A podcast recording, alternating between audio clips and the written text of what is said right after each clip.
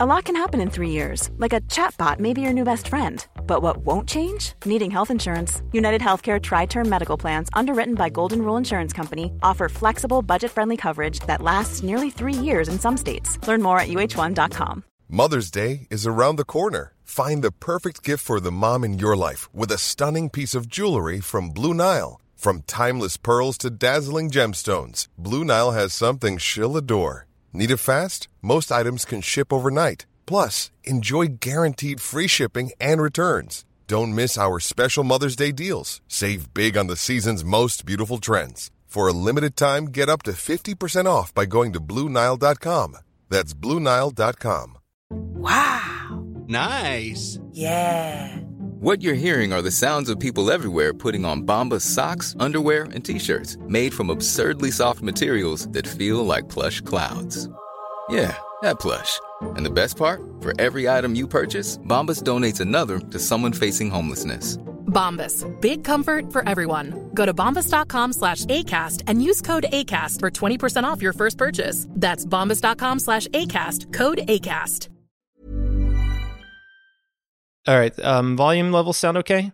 Not too spicy in the earmuffs? Yeah. Corey, say something? Hello. Oh, God. That Sorry, hurt. I said that kind of loud. Yeah. Okay.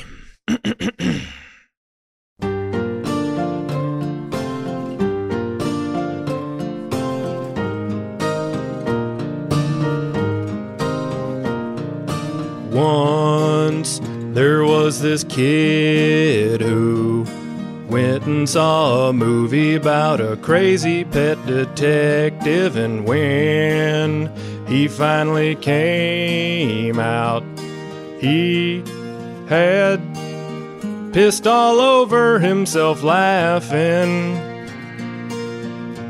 But he couldn't quite explain why his dad didn't laugh more.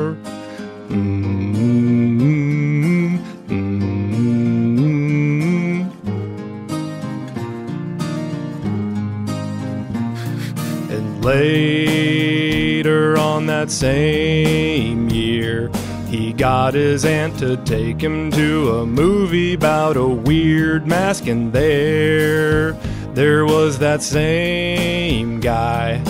He made the kid piss himself laughing again. But he couldn't quite explain why his aunt didn't laugh too.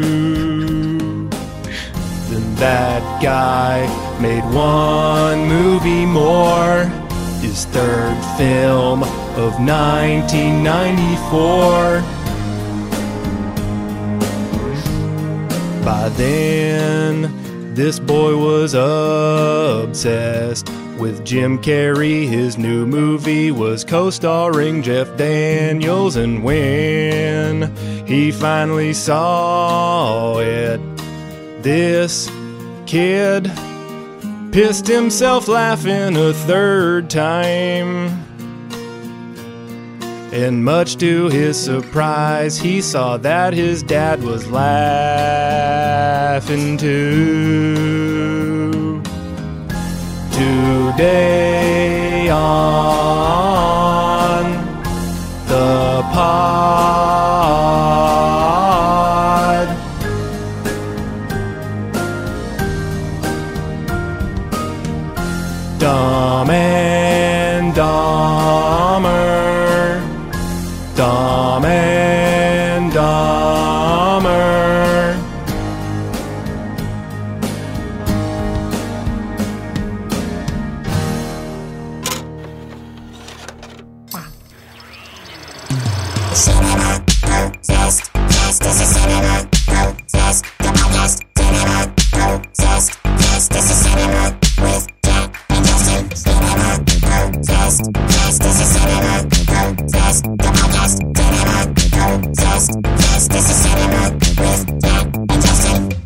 Welcome, everybody, to the Cinema Possess podcast. My name is Jack Bishop, And I'm Justin Isham. and each week we take a close look at one film in our combined DVD and Blu ray collections and discuss what it was about them that originally possessed us to want to possess it.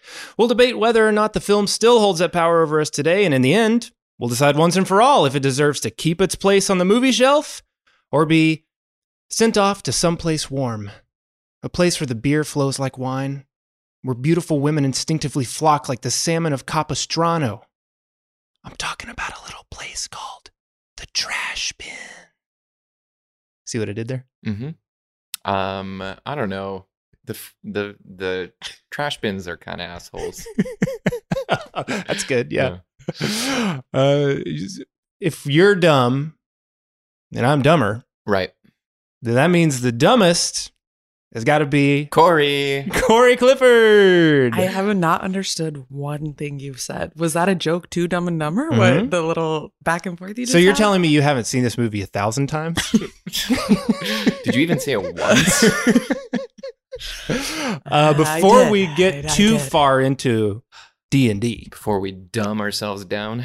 uh, I don't really have any physical media news to present to us, but we are now a couple weeks into the writer's strike. Woohoo! Woo woo! And uh, for those that don't know, that means ain't shit getting written in the industry right now for film Nope. and television. We're at a standstill. So for listeners who aren't in the industry, you may not be aware of this, but um, writers don't get paid well in our industry, and um, especially in this new age Used of to, don't have not been. Nobody gets recently. paid well yeah. anymore. Yeah. I know it's it's, crazy. it's gotten particularly bad in the age of streaming. Um, a, a sense of lawlessness has come a- across the land when it comes to um, compensating people for their time and work. Things like residuals are slowly dwindling, and so and, and, the ever looming AI is very scary. Mhm. meanwhile, the studios, the people in the suits doing none of the creative work, are just filling their pockets because the money's still coming in. As you know, everybody in your life subscribes to all these streamers. Everybody pays for all this stuff, but the people who are creating it, uh, and and this is this this is across the board. Right now, there is a writer strike, but it, it, the reality is is that everyone's affected by it: directors, actors, people on crew. Who are all um, for the writer's strike and standing in solidarity. Yeah, Yeah. we're all in Actors, All the other unions. Actors have been screwed for a Big fucking long time, time. especially with commercials. You Oh guys my have God. it rough. Like you get a, a day rate and never see another check again. Uh, that's not necessarily true for commercials, but it's gone way, way down. Pretty much, if I booked the amount of things that I have over the years that I've been in LA 20 years ago, I would be making a living as an actor. I would just have to act. You would have two. Lamborghinis. Two Lamborghinis, A poodle. you know. But there's no such thing as a middle class actor anymore because residual streamers, the whole thing. So the writers are currently fighting the good fight, Mhm. and um, DGA is up next. Then Mhm. the Actors Union. Can't wait. Yeah, So we'll see how long this lasts. I think I, I, want to say I, I, heard they hold out, and I hope that the studios Yeah. eat shit. the last one, which I think happened 15 years ago, Mhm. 2000 and Mhm. s- something. I can't remember. Um, I think it lasted 100 days, 109, I think. 109 days. So Sweet Justin. you'll see it. You'll start to feel this. Well, SNL's already canceled. what are we gonna do without SNL? yeah, I think a lot of them, a lot of the late night writers also canceled. You know, they just Yeah. the That is show what it just is. stopped. They But you know what's not canceled? Movies. Cinema Possessed. Cinema Possessed, yeah. No writing you here. Yeah. This is all off the Mhm. dome. You might think this is a well scripted, well written show with a writer's room, a team of assistants, Yeah, I'm sure it really feels an like that. intern. But you'd be wrong, folks. It's Yeah. just the three of us Yeah. and Henry. and we're desperate for cash. So please, for the love Yeah. of God, subscribe to the Patreon. We- And and if you want to do a little writing, write Yeah. us a review. oh, please, yes, just that to helps. be clear, and just to be clear, because I believe like we'll be more successful if we're honest and transparent Mhm. with our viewers. None of us care about movies at all. we're literally just doing this for cash, for because cash you like money, it baby. cold hard cash. Yeah. Um, one thing I have noticed, speaking of writing and writing a review, I have had several people reach out to me saying they're very confused on how to leave a review. Now, that is, is that just because these people have reached out to me, maybe just don't know how technology works, or is it hard to figure out how to do it? I've never written a review for a podcast. I'm going to because I realize how important it is. From what I gather, it's not that hard. I mean, if you listen on Apple Some people Podcasts, listen on Spotify. that I don't know how to do. but so we're idiots too. It's pretty easy. I wrote a I wrote a review for an app the other day. It was my first time reviewing an app. because you mm-hmm. loved it so much, you hated it. I was it mad. so much. you wanted to give them some I wanted course. to, I wanted to, It's the to only warn, time we do. I wanted to warn s- people from Yeah. downloading this piece of shit. I'm shocked that there are ever positive reviews. Like it's so Yeah. hard when you look at reviews. I'm like, yeah, why, I think about Podcasts why would I ever usually want are to? because they're trying to support the Yes, podcaster. yes, yeah. So you hear that, listeners? If you like us, you like listening to us. One, tell anybody in any way. You don't have to necessarily have to leave a review, but spread the But word if you can. because it gets. I don't know. It does. I don't know. Every podcast I listen to says it helps. Oh, it I don't sure know does. how it helps. It sure does. It definitely helps. Help us. Um, and yeah, if you're if you feel inclined to want to support us monetarily, we do have a Patreon page, and you do get bonus episodes as well as some other bonus features from that. So yeah, if you want to do that, we wouldn't mind either. Helps keep the lights on over here at Cinema Possessed.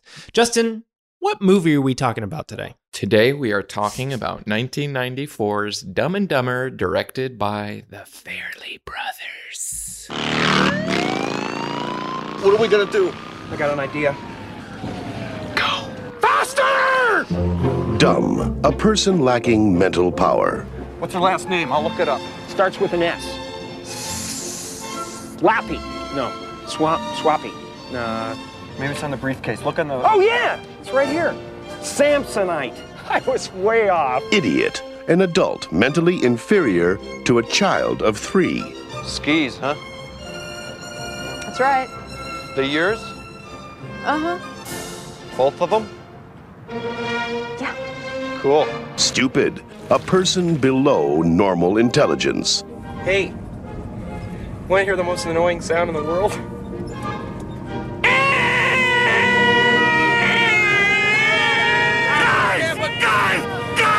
If they each had half a brain, they'd still only have half a brain. Dumb and dumber. For these guys, every day is a no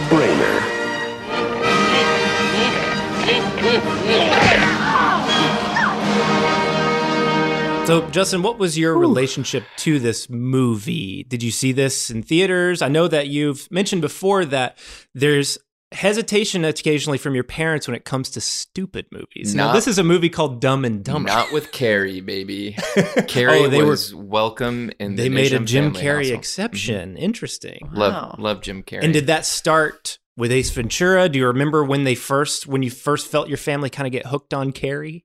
Mask. The Mask. Yeah. Okay. Yeah. I think I saw Ace Ventura on my own. Mhm. I had a um uh there was are we saying names on this podcast of real people? It's up to you. that Yes. Yeah, we I say do. them. We say them. I had a friend named Aaron A. Okay. Aaron A was an interesting guy in elementary school mm-hmm. because he was dirty and disgusting. Interesting. He was Well, technically a bully.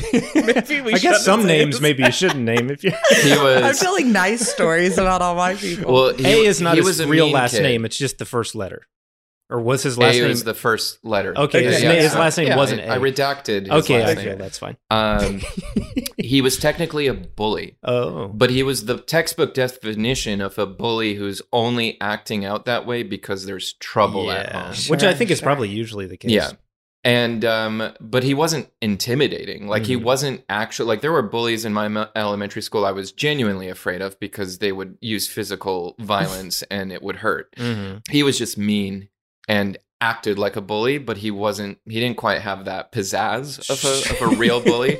Um but he befriended me. Somehow Oh. we became friends. Uh-huh. And so he would show me things like Mortal Kombat Mm. on VHS. Mhm, mhm. He was into another New Line home video. yeah, he was into that kind of stuff. Yeah. So, uh, I he was do, he was constantly bending over on the school playground, taking his ass and doing you know Ace Ventura kind of stuff, talking with his butt cheeks Right, in front right. of girls, Mhm. uh, chasing them around. Works like a charm. Any Jim Carrey quote you can think of from one of those '94 movies, uh, he was quoting viciously. Yeah. and uh, I believe I probably got into Ace Ventura through him, Mhm. and then owned The Mask on VHS. Yeah. and fell in love with that. Watched that again and again and again and again and again. Mhm. Never owned Dumb and Dumber, the VHS tape.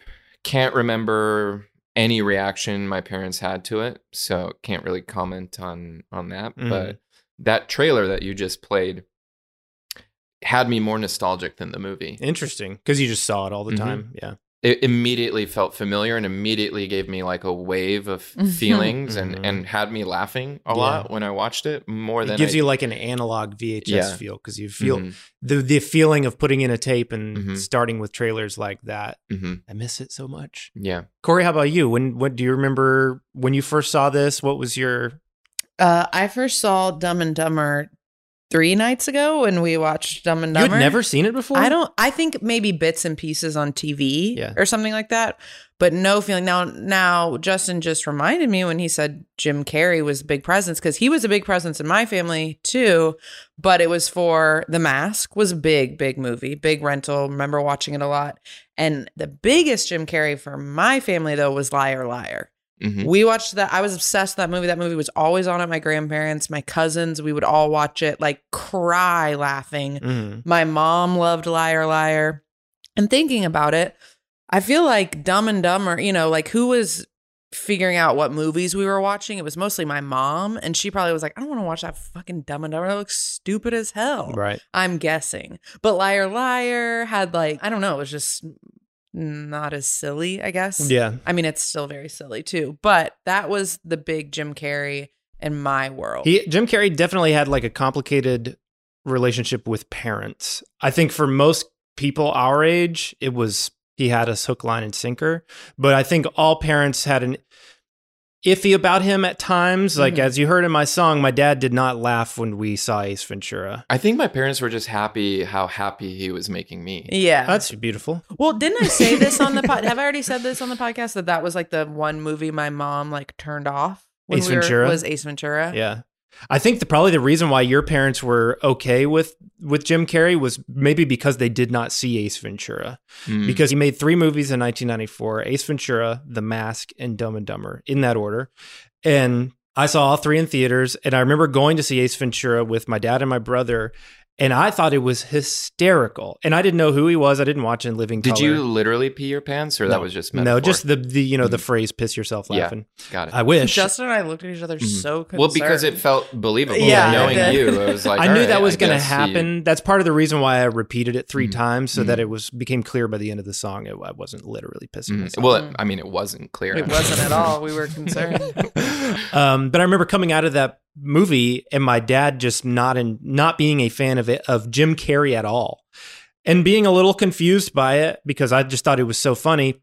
And so then when the mask came out, I don't think my dad had any interest in seeing it. I don't think my mom had any interest in seeing it. And so I remember wrangling my aunt to take me to that movie. She was babysitting me, and um, she did not like the mask either. She did not. She was like, "I thought that guy is annoying."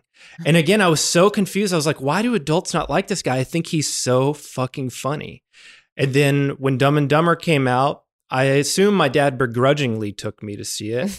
Well, there's And I remember being shocked because he was laughing his ass off during the movie, and it totally turned him around. He came out of that movie being an appreciator of Jim Well, Carrey. I think as an adult and now having revisited Dumb and Dumber, if you don't know him, Mhm. which we don't, it's like do any does do any of us know the real Jim Carrey? right, There's an unsettling quality to Yeah, an adult acting like this, especially Ace Ventura. yeah. Yeah. I mean, Ace Ventura is very much. It's very similar to like uh, Billy Madison with Adam Sandler. See, that's interesting that you say that though, because those movies, and I think that's because my cousins, like we would watch those at my grandparents. Adam Sandler, I've seen all of them and Mhm. multiple, multiple, multiple times. Like that type of comedy somehow did hit with my family, yeah. and it didn't. uh, well, I think it's like my dad liked uh, Happy Gilmore, the golf Mhm. one. Yes, that's the one. but that's he, the one. my he didn't really doing. like Billy Madison, where he's Same. just acting like a little crazy kid. right, yeah. And that's kind of the difference between Ace Ventura and Dumb and Dumber. They, they, I would say Jim Carrey evolved a little bit. Mhm. He he came out the gate hard and obnoxious. Well, and then Ace right Ventura. after that, he did because the other. I'm suddenly having all these Jim Carrey. He had a big part of my childhood, I guess, because Yeah. the other movie my family we watched all the time was The Truman Show. Mhm. Loved that, movie. And that movie fucking holds up. That movie is so fucking good. Yeah, when I think about it, I think I went and saw every Jim Carrey movie from 94 to probably 2000 and like whenever Mm-hmm. Eternal Sunshine. I think maybe the first movie I didn't go see was The Majestic. Mm. But every other one I was front row center uh, at the theater. That's liar, funny because I remember my parents renting the Majestic on VHS, and I, I sat that one out that night, Mm-hmm. It's which is bo- like it just kind of felt boring. But it's shocking because it's Jim Carrey. Like Yeah. I, I'm just surprised that I ch- I opted out of that yeah. evening with my parents. And then he kind of had a, a, a string of stinkers with like the number 23 and you take that back. We tried to Some- rewatch, or we tried to watch that recently, and it was I, unbearable. like wow. couldn't even had get to through it. force myself to finish the movie. It's pretty Mhm. terrible. But then he's also, I mean, he he bounces back pretty quickly because Bruce Almighty is like one of the hugest movies. True, but I was already kind of growing out of him at that point. Sure, I'm just saying. But I remember when he did Man on the Moon, and I'm being surprised that he could Mhm. be so dramatic and that was Yeah. great. sad. And it's funny because you see it in this. He has a couple of moments in this movie where he he switches to emotional, Oh my Mhm. god, and he's it's so really good. at it. It's Mhm. still funny and hilarious, but you can see the actor in there. And when he that that's my biggest complaint about the movie is it doesn't do more of that. Sure. I I was legitimately on board and it just felt like gimmicky Mhm. uh, additions rather than two filmmakers who were saying like let's keep adding this stuff in because it makes the film more powerful. Mm, okay, The yeah. juxtaposition of the real heartfelt emotional Yeah. stuff mixed with the absurd comedy I thought could have made a better movie. What did you watch this on? I watched it on Blu-ray unrated edition. Uh, more dumb than ever. That's exact copy that I have. And I'll say that I watched this for the first time. Like I've seen this movie 1000 times. As I mentioned on the Clueless episode, I there was a string of movies that I watched every night. Clueless is one of them, Dumb and Dumber was one of them, Beverly Hillbillies. So I've seen this movie so many times that it's really in my bones. I have had this, I think Corey got me this Blu-ray for I my did I think you got it for my birthday one year many years ago. Zero memory of that. That there's How no weird. way. It's How true. I She hasn't seen you? the movie and yet she thought You did to it. buy There was it. one birthday you probably couldn't think of a good gift for me. Were you trying to get a lot of Blu-rays at the time? There was one birthday where you gave me a little bundle of Blu-rays, Th- and this was one of them. You think I didn't? I couldn't think of an idea. How rude! That Well, actually was- sounds like a very thoughtful. It was nice because gift. it was movies that you knew I loved. It wasn't new movies. It was movies that I didn't own on Blu-ray. Wow. So I'm actually an excellent gift giver. The only issue is, is that this is the unrated version, And maybe it's all they had. and I gotta say, this is a travesty. This is not only a travesty to Blu-rays. This is a travesty to Dumb and Dumber. Jack was getting so mad. Any added scene, he'd be like, "This is an added scene. This isn't. Just don't think that this is in the movie." So here's here's the problem. And you were right. I'll point them out as we go through the movie, what all these deleted scenes are. Everything added in this movie, not only when you realize, okay, this is an added scene, immediately when the scene is over, you know exactly why they cut the scene because Mhm. it's making the movie actively worse Yeah. In various reasons. But the biggest one is that I would say 80% of this added stuff is homophobic. A hundred percent. And so it turns this movie that I think theatrically and what we've all become adjusted to on home video and on television, I do not think this is a problematic movie really at all. This unrated version is one of the most problematic things I've ever seen. I know it was crazy because if you did cut all those scenes, I was thinking until they started happening, I was like, wow. Because I was going into this movie thinking, like, okay, buckle up. This is early 90s. This is probably going to be bad, Mhm. like uncomfortable, problematic. And there really wasn't. And it was every scene that they cut. The Dumb and Dumber that we all know and love is not a problematic movie at all. This unrated cut is ridiculous.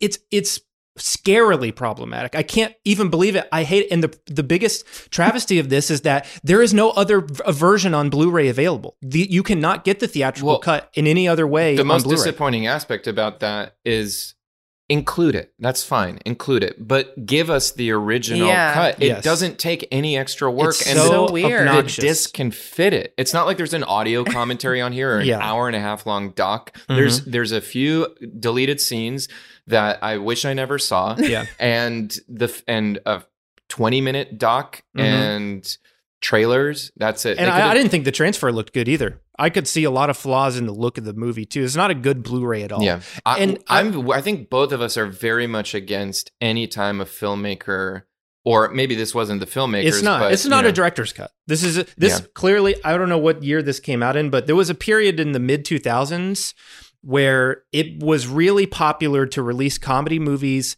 in their like uncut, unrated version, so you could get was all that the. that when this that Dumb and Dumber movie came out? Maybe it was like a I think it was like a post old school thing because Oh. old school was so raunchy and American Pie and all that stuff. Like all those movies then had re releases where it was like more explicit material added in. And Yeah. I think they just went back and did that to all Yeah. comedy which movies. worked on me as a kid but Mhm. um, those were for movies that i had that i don't i don't care if old school adds a couple scenes because it's stupid There's it what this really highlights because I was tempted to go back and rewatch Dumb and Dumber 2 because I remember going to see that movie and feeling like this is a travesty. Like they should have never made Dumb and Dumber 2.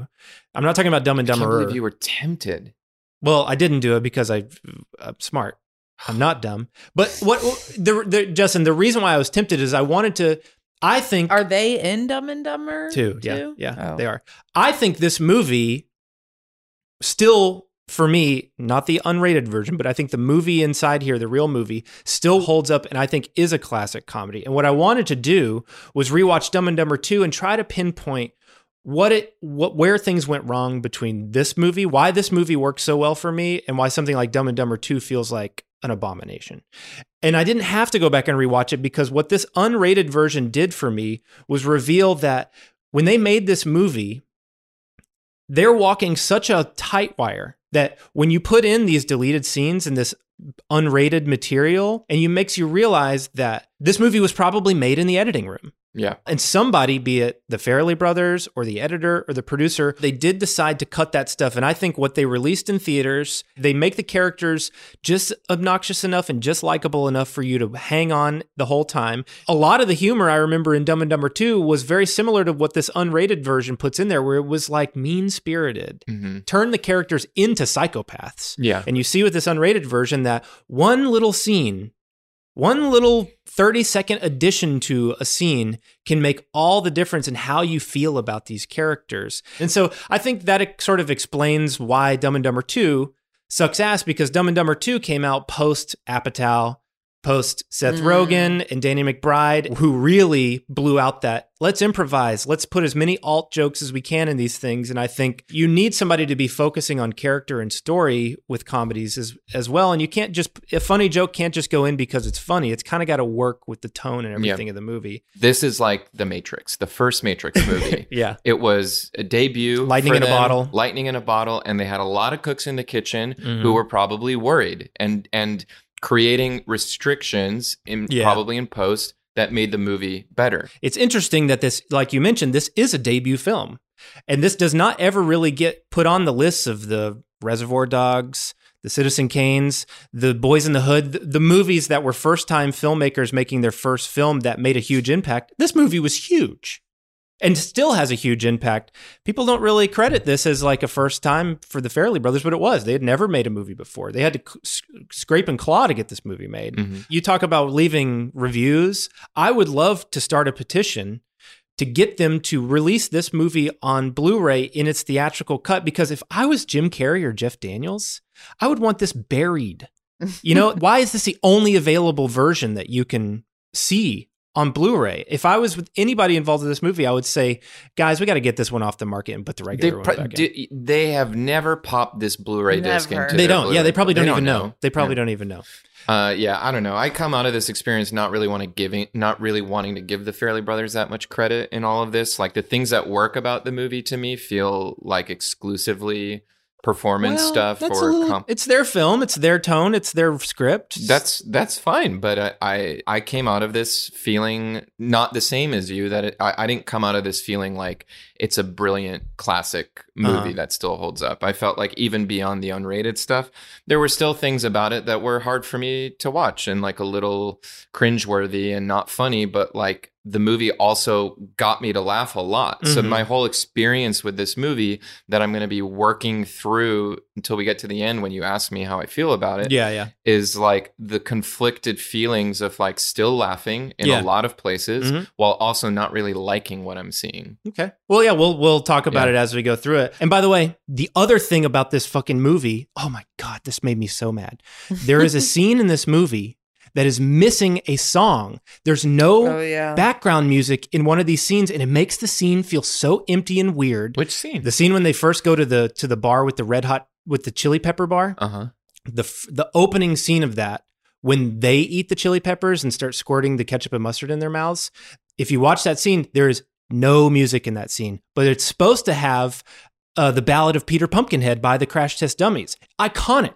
Like, it's an iconic song. It's the first fucking song on the soundtrack. Why do you think they would cut that? I'm sure because this is the unrated version, it counts as a different movie. So I guarantee you they have to renegotiate the rights for it, and I bet you they just couldn't get the rights. you think it. they had, but they could get the rights to. Mm, mm, mm, I, d- I can't explain it. It's not in the movie. It's not in. The, Hmm. It's not on the DVD. Seems like a glitch. Seems like they exported it from uh, Avid and. well, either way, it's just one more reason why this is a fucking travesty. well- honestly, Justin, I'm bummed as hell that you and I both watched this supremely compromised version of the movie, and we're having to talk about it and base our our rewatch and our our feelings of how we've evolved and how we've grown. We have to base it off of something that is not the film. Yeah. It's it's bad. Should we pause the podcast and and reconvene next week with uh, the proper? I wish we could. The only thing that helps me is that I know the original movie so well that I could, you know, instantly I felt every every new additional scene. Yeah. Well, let's take a quick break. When we come back, we'll get into this fucked up version of Dumb and Dumber right here on Cinema. I'm Sandra, and I'm just the professional your small business was looking for. But you didn't hire me because you didn't use LinkedIn jobs. LinkedIn has professionals you can't find anywhere else, including those who aren't actively looking for a new job but might be open to the perfect role, like me.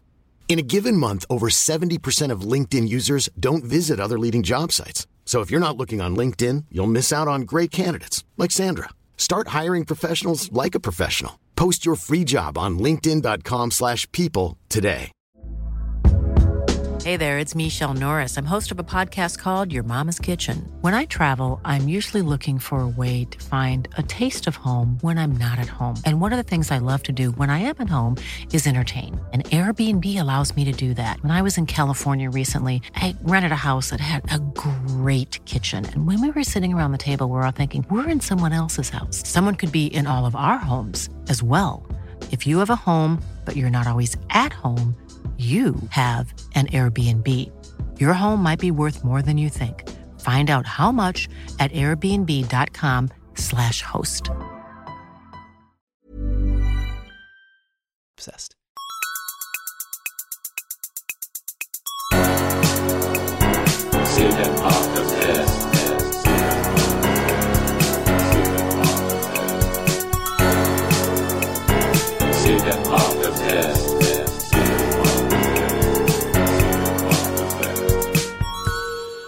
Hey, welcome back to Cinema Possessed. We are talking.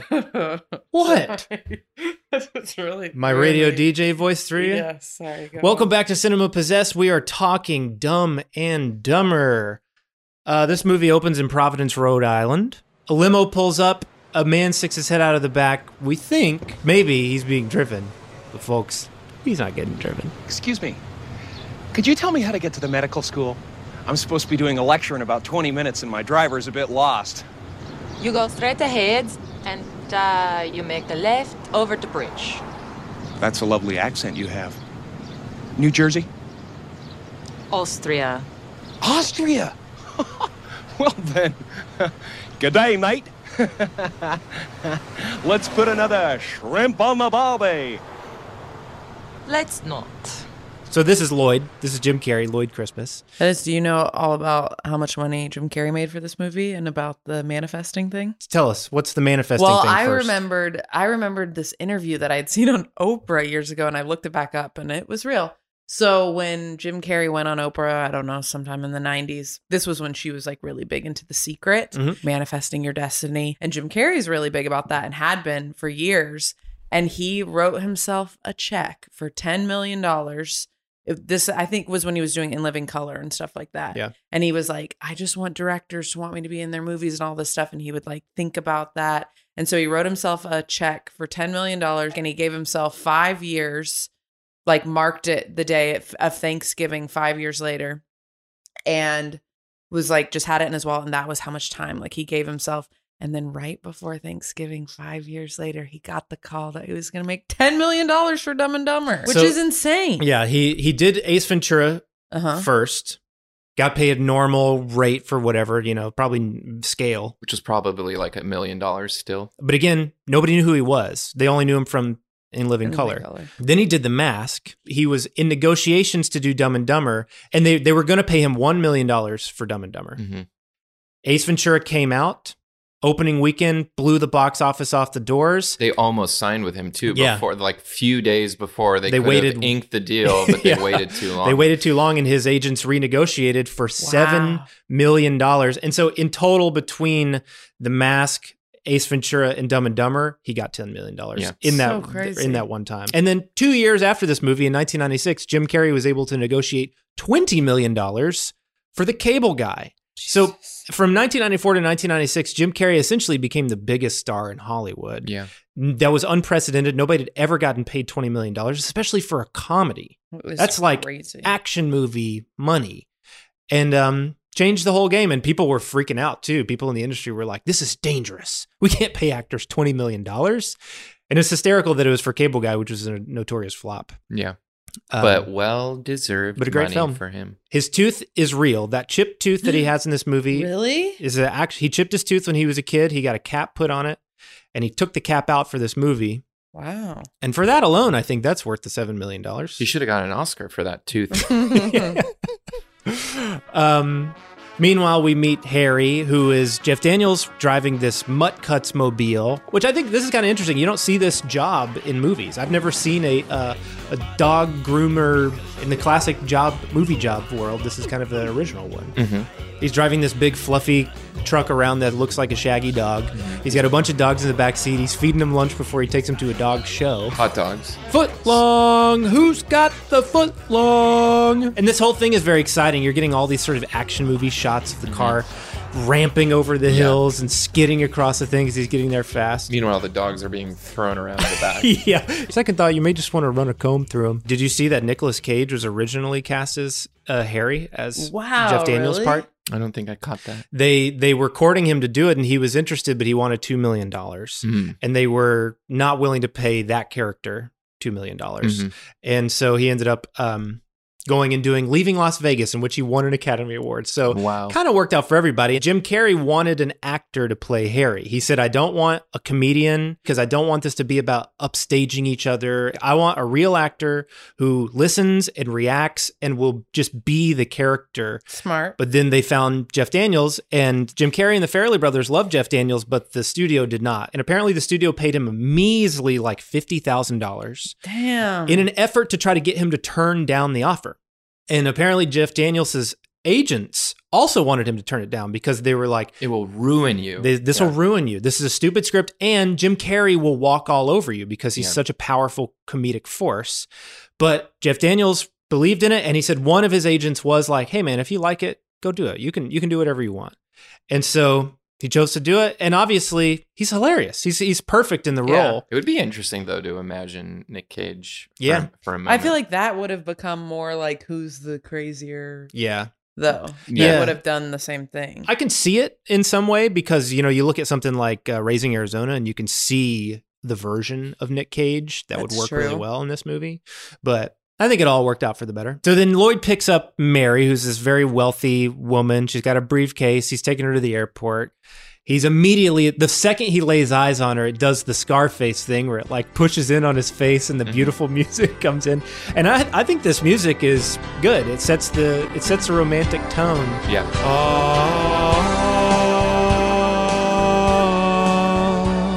Music here was done by Todd Rundgren, who is a rock star who did that song. I don't want to work. I just want to bang on the drum all day. And uh, he fucking kills the music here. I mean, this is this is music to fall in love to if you are an idiot like me. He like grabs his heart at one point. you know, if that's happening in a movie, you're dealing with a creep.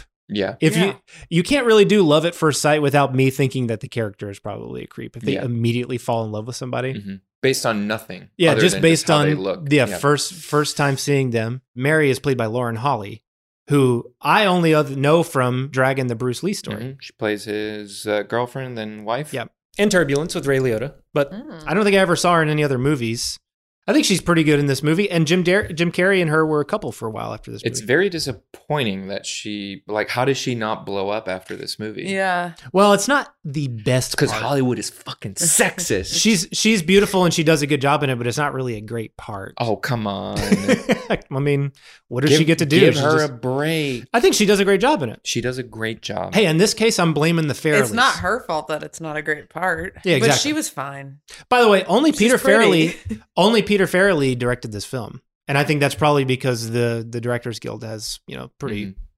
specific rules about duos, and I think definitely at that time they weren't really allowing duos, so you had to pick one. That's why Joel Coen directs most of the early Coen brothers yeah, stuff. but all the behind the scenes stuff, they're always referring. The actors are Yeah. always referring to the both. they clearly co-directed the Mhm. film, they co-wrote it, but only one credited, and now that one credited is an Oscar winner for Green Book, Mhm.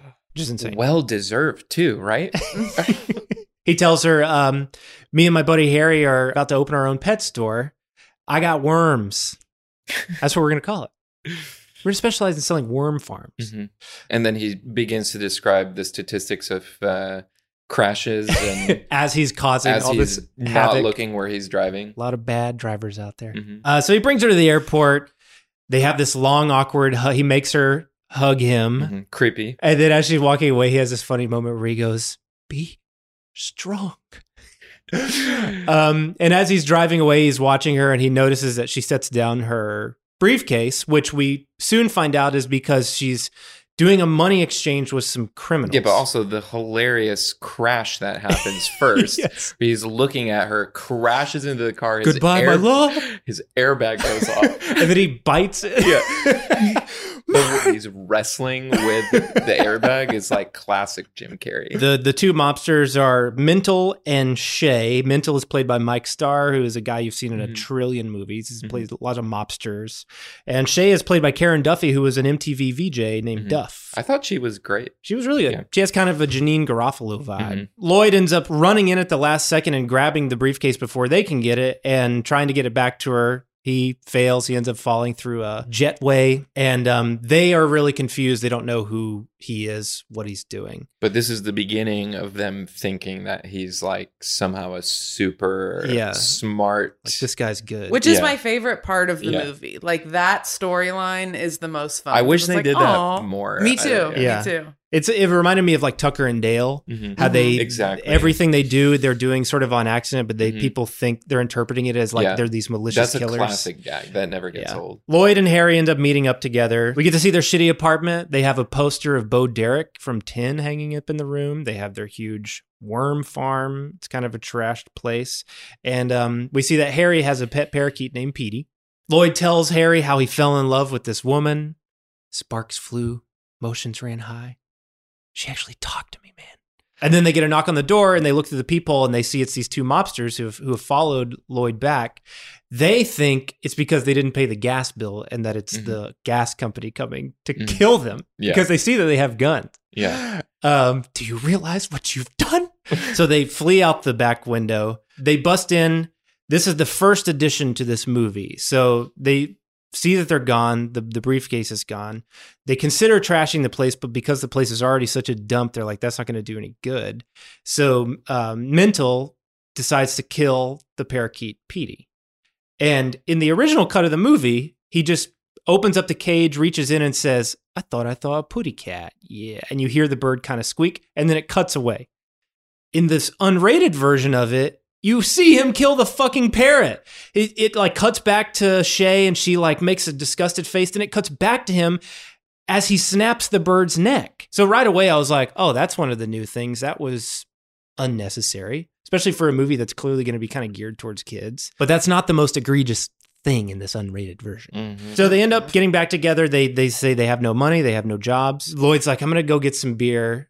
And Harry says, Well, just get the bare essentials because this is our last mm-hmm. dollar. And then there's like a hard cut to him walking down the sidewalk with this huge cowboy hat. Yeah, that made me holding, he's holding like one of those paddle ball games in a box filled with like lawn ornaments and, And the song that's playing, which good God, this song has like stood the test of time, is that Nick Cave song. red right hand. And that I know that song because it's the intro to Peaky Blinders, and but it's in so many things. It's like the theme song to Scream. Yeah, it's honestly shocking to me that a newer show like Peaky Blinders and trailers and movies would use this song anymore because it's used. Yeah, so I'm like, this damn, this man heard must be making so much money off of this one song. There's a video of me as a little kid uh, reenacting just this scene from Dumb and Dumber. I play the scene on the TV so you can hear Red Right Hand coming, and I'm just doing Jim Carrey. I have a cowboy hat on. I'm holding a box That's of stuff. adorable. I want to I try find to like open up uh, the the newspaper thing. I go gripes. Do you have this? We Yeah. need to watch this. Yeah. We need to post it. His one liner to the old lady before he walks off is Yeah. hysterical. I guess what they say is true. Senior citizens, although slow and dangerous behind the wheel, can still serve a purpose. Don't you go dying on me. um, yeah. Also, to the way she whizzes by on her little Yeah. scooter and then stops and backs up. I got robbed by a sweet old lady on a motorized cart. Didn't even see it coming. Gets worse, Lloyd. My parakeet, Petey. Huh? He's dead. Oh. Oh, man, I'm sorry, Harry. What happened? His head fell off. His head fell off? Yeah, he was pretty old. Oh, that's it. I've had it with this dump. We got no food. We got no jobs. Our pets' heads are falling off. That was the best scene. I thought that was the scene that actually made me laugh. Yeah. Was this that little Mhm. That little time? We got to get out of this town. I want to go someplace where we know somebody who can plug us into the social pipeline.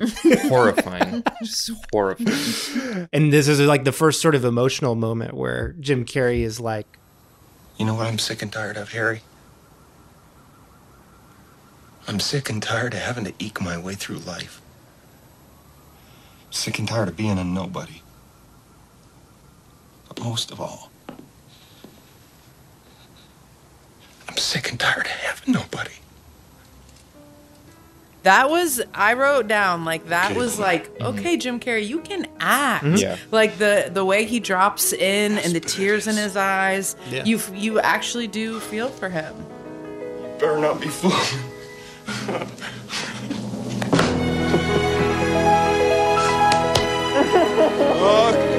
okay. There's um another aspect of this movie that made me have a little bit of a, an epiphany. Huh. I don't know if you could see it, but I saw it all over the fucking place. Mhm. So much of early Jack and Justin. All I could see. in Chicago, Jack and Justin in Hollywood. You're talking about our old web series. our wardrobe, our personalities, all I could our see jokes, the scenarios, Yeah. the way we creep after girls, in like Yeah. our motivations Yeah. were all dumb and dumber. hmm And the emotional, Mhm. like the Yeah. it hit me when they when any sort of like when they hug each other and the big Yeah. emotional were music both comes doing swelling your in. Jim Carrey Mhm. impersonation But none and of- Jack and Justin Just to clarify, we never had discussions about No. that. We never said. I don't "Oh, think you and I ever have even watched Dumb and Dumber together. We didn't say let's homage Dumb and Dumber. Never. It just that's how much it influenced. It's in our bones. But yeah, the scene where Jim Carrey is convincing Jeff Daniels to go with him to Aspen Yeah. felt Mhm. so much like every premise of every episode of Mm-hmm. our show. Me always trying to rope you into something Mhm. you don't want to do, And you've got to get to the verge of it's tears to toxic do and it. inappropriate. Yeah. But sweet as like a friendship story. sweet, and um, we're always losing each other, and then finding reconnecting in the Getting end. into fights. Um, It's yeah. probably because I know you guys, but I was like, I just want to watch Jack and Justin uh, episodes, not this.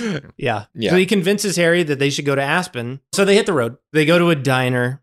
This is another moment where some new shit comes in here. Mhm. They ask the waitress, Excuse me, Flo, what is the soup du jour? It's the soup of the day. Mm, that sounds good. I'll have that. then the added part is that Harry says, Oh, excuse me, Yeah, my yes. drink is flat. Yes, my soda's flat. It doesn't have any bubbles. And she takes the drink from him and then, like, meanly blows bubbles into it. Happy now? Not in the original movie. It's very weird because it's like she's being weird. And Mhm. part of the reason why so much of this movie works is that the world around them is like relatively normal. It has occasional little exaggerated things, but like her- this, it feels like a weird David Lynch movie all of a sudden with her doing that. It's not funny. It's not funny, but uh, my interpretation is that they're an awful table.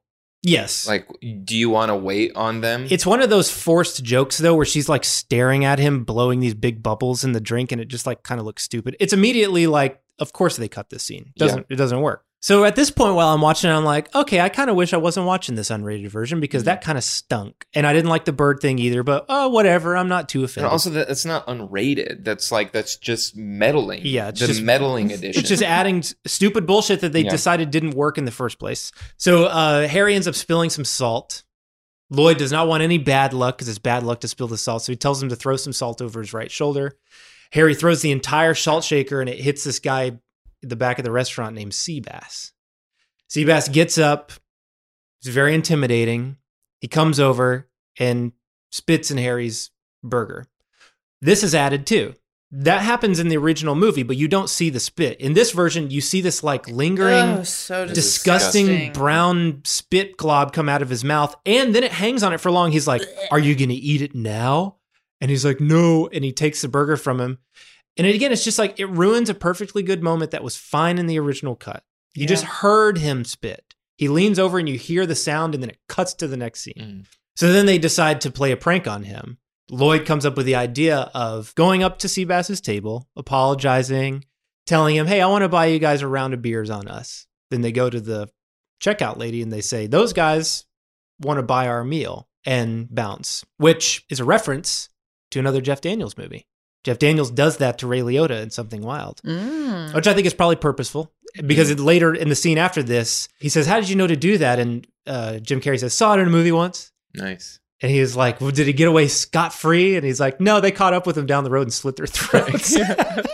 Have you guys ever like done that? Have you ever had a sea bass situation where you've been, you know, almost gotten into a fight or gotten into it with a At a restaurant? Mm-hmm. No. I mean, I've as a bartender have maybe I guess gotten into it with a customer, but not as customer on customer. Mm-hmm. My closest is my Waffle House story. Oh yeah, that's a scary one. That is ex- It's very sea bass. Yeah. Me and my friend Matt were going to go meet a friend at Waffle House at like 11 p.m. at night. It would be at Waffle House. Nobody else was in there except for this group of four guys were sitting at a booth, big burly dudes. Right as we walked in, I very clearly, loudly heard the F word, the homophobic slur. So immediately I was like, ooh, okay, a little on edge. We sit down at a booth and these guys are laughing and talking. And I kind of side eyed to see them, and I s- noticed that they're all covered in tattoos. And this one guy has a tattoo on his neck that says "Rebel Pride," and then on his arm he had like, That but was his a, like a Star Wars reference. The Rebel. yeah, his the rep Uh, that was like his nice tattoo. Nice. his his his tattoo on his arm was like these deep claw marks where it's like a bear shredded his skin, but underneath the skin was the Confederate flag. Hell yeah. Metal. So I was like, okay, these guys are kind of scary. All of a sudden, I loudly hear that guy say, I fucked bigger guys than him in prison. oh my god. Which two things ran through my mind I there. remember that part. One, that's a line from Roadhouse. So I thought, interesting. He's saying He's a Roadhouse. Roadhouse fan. Yeah, he's a Roadhouse fan. But then the second thing I thought is, could he be talking about me? It felt very pointed. Felt like he mm. was wanting me to hear something. Yeah, he saw a tall guy walk in, and he wa- he needed to show he was a man. Yeah. Oh, Jack, got to put this kid in his place. And at this point, I'm like the lankiest I've ever been. I have long hair. I'm dressed in shorts and a button up flannel, but I don't pay any attention to him. I mean, I am. I'm listening And to you're, like, everything they're saying. Yeah. But I'm not looking at them. I'm not, we're not giving them any attention. And then I hear him go, Yeah, I'm talking about you in the blue. And I This realize hilarious. I'm wearing a blue flannel. And so I look up at my friend Matt and I'm like, I think they're talking about. Did you order yet? We'd ordered coffee Mhm. and we'd been brought the coffee, but we were we were waiting Was on. a- our waitress working there? no, it wasn't Miss Yvette. It was Oh. it was different. I was like, I think these guys are talking about me, and he was like, Yeah, I think they are too. Oh my god, I'm scared. And the third person that we were waiting on was our friend who is non-binary and often dressed in like a very proudly queer way. So I knew when they got there, this was not going to get any better. This was going to get bad. So I was like, I think we maybe should. And he was like, okay, fine. So we threw down cash. We didn't even tell the waitress that we were leaving. We just threw down enough cash to pay for the two coffees that we had ordered. And we got up and we walked out and they were staring at us the whole time. Can They- you add dramatic music under this as you're telling this story Please. in the podcast? They were they were eyeballing us the whole way out because they knew they were laughing. They were they were and, How old do you think they were? Uh probably in their early thirties. I also want you to add sound effects too. So like start the engine, cars Yeah. st- st- starting, stuff like that. And these are big guys. I mean, I was I was scared. I did not want to get into a fight with these guys. Um, so I just you know stared straight ahead as we walked out. We get to the car. I text our friend saying, "Hey, let's meet somewhere else." My friend Matt starts getting out a cigarette. He rolls down the window. He lights a cigarette and he goes, "I'm gonna flip them off." And I said, Don't, please, don't flip them off. Like, we're in the car. Let's just go. It's not worth it. He doesn't say anything. So he turns on the car. He puts it in reverse. He starts slowly pulling out of the parking lot. And I can see through the big Waffle House windows that they are still watching us and they got these big grins on their faces. Right as we get to the edge of the parking lot, Matt stops the car, fully stops it, extends his left hand out the driver's side window. It was like slow motion, like, no, and flips him the bird. And I kid you not, in a split second, all four of these dudes jump out of their seats and start running towards the door. So he gasses it. We pull into the road, and right when we get into the road, we hit a red light. We're not even a half a block away from the Waffle Run the House. red light, run the red light. And so I am pissed. I'm like, now I want kind of like thriller Yeah. music. I'm like, why the fuck did you flip them off? You, I told you not to do that. I'm whipping my head around. I'm looking behind us. We're kind of at the bottom of this hill, but again, only about a half a block away from the Waffle House. So I can see the Waffle House there, but I cannot see the parking lot. I can't see the, what the guys are doing. And we're going, come on, come on. I turn back around to the back window, and one of these guys has already come up over the hill on foot, and he is right at the car, and he punches my window.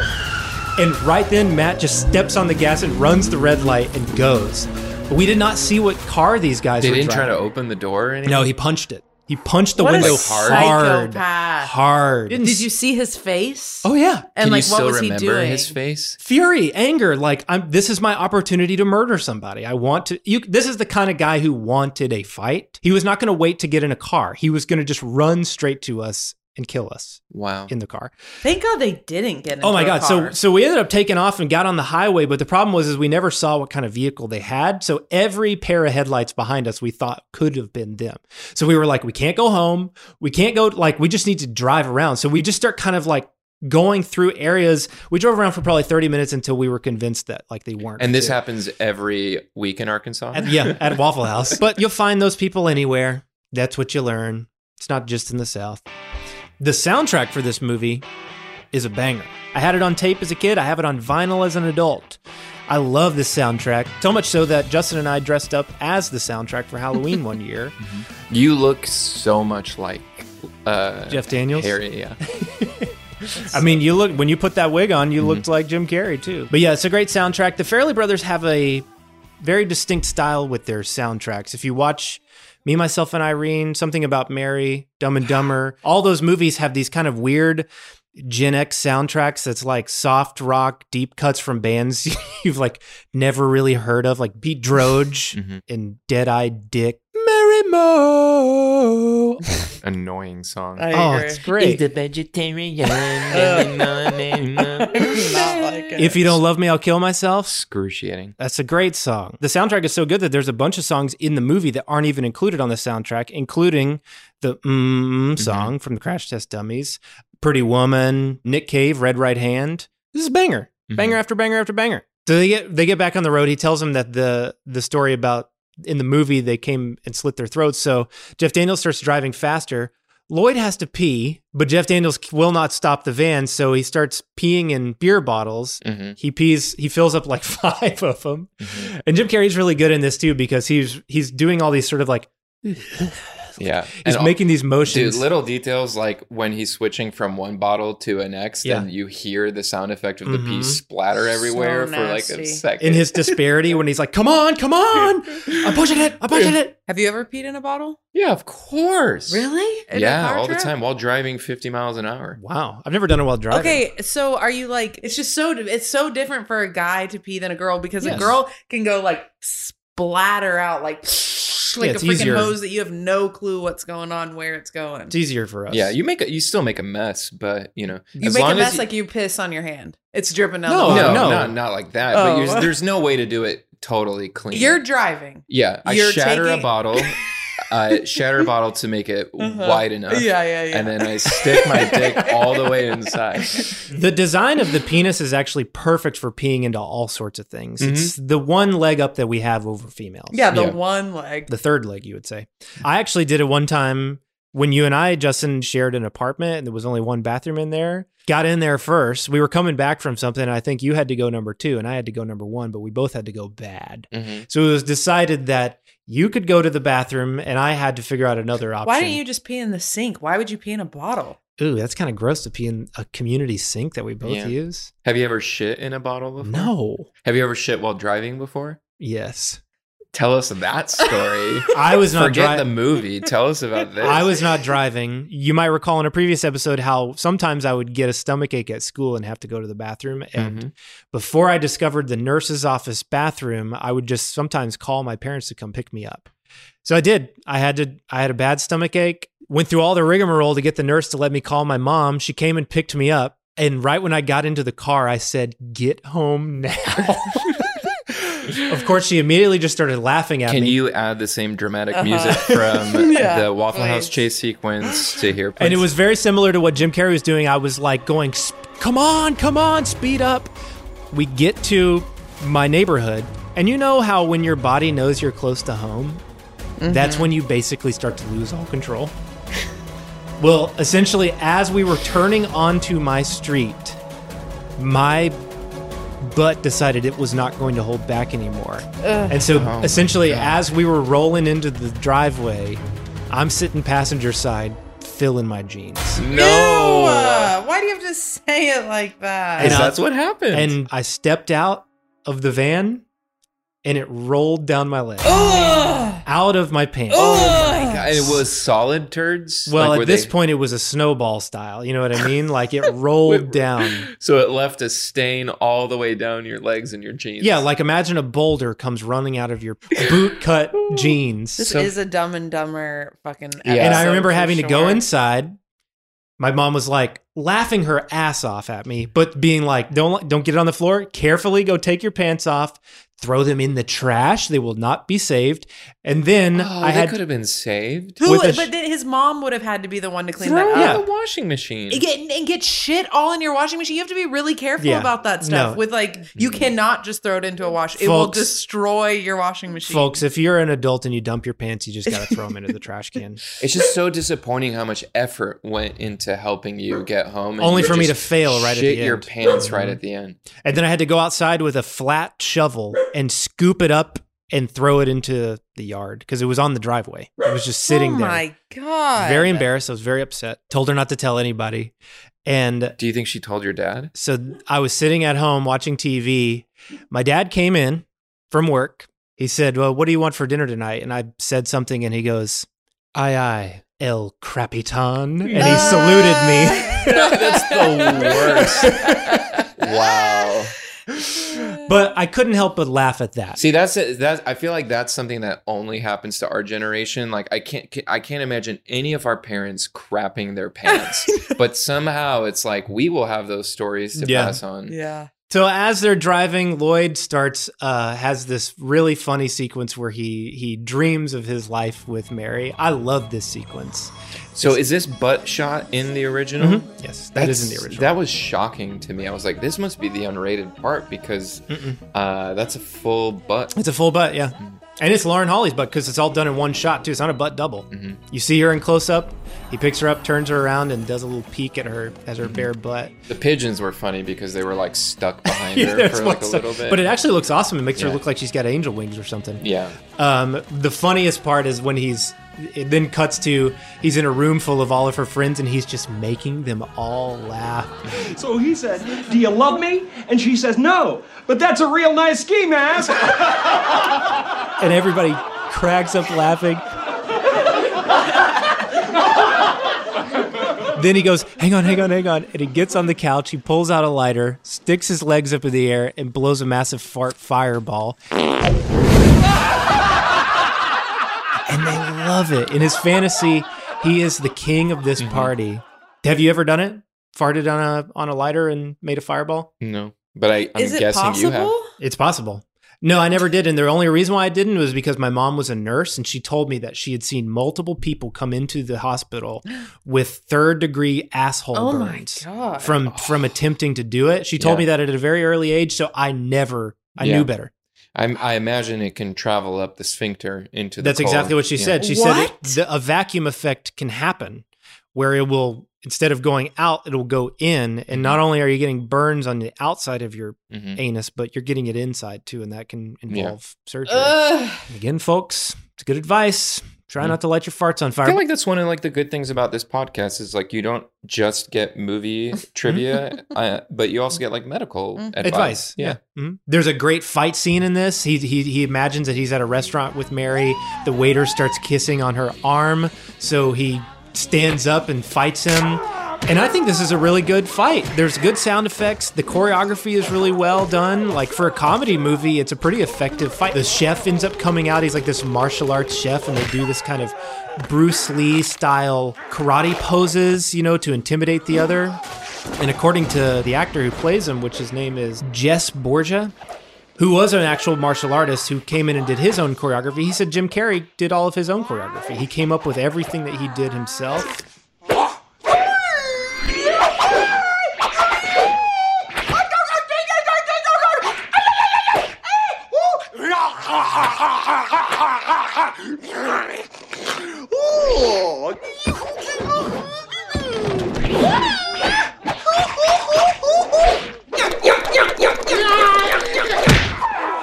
Yeah, I liked it overall. I felt like some of his uh, vocalizations were like a little outdated. Could it, you know, think it's a little problematic to emulate Asian martial arts. Uh, I don't know, but if you're if you're homaging Bruce Lee, that's what he's doing. but it does it doesn't feel like homage. It feels like uh, the whole scene feels like Enter the Dragon or something. They're- The I- sound effects, you can tell they're mimicking. doing. He's like mimicking uh, the voice in a way that feels problematic. when we're watching movies and we're talking about movies like this, I think we have to look at the time of this movie. I'm not saying it's good or bad. I don't think it's as problematic as you're saying, and I don't think it's as unproblematic as you're thinking. He ends up pulling his heart out, Temple of Doom style, and sticking it into a, a doggy bag. Mm-hmm.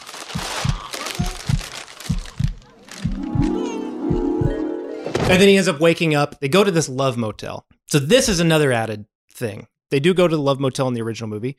They do sit in the hot tub, but this extends it. They're sitting in this heart shaped hot tub and they're listening to this other couple having sex in another room.